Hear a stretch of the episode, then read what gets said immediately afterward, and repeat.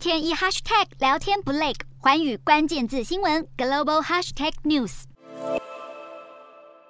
裴洛西在二号晚间抵达台北松山机场的同时，美国华盛顿邮报论坛同步刊登了裴洛西的撰文，声明他为何要拜访台湾。整理撰文内容，裴洛西表示，美国对于协防台湾许下了神圣的承诺。然而，台湾目前正受到北京当局威胁，中方对台湾政府机构密集发动网络攻击，在经济上压缩台湾空间，并施压他国跟台湾断交等等。因此，裴洛西率团到访，要明确表示美国力挺台湾，彰显对民主的尊重和承诺。同时，台湾也会自行负起保卫自身自由安全的责任。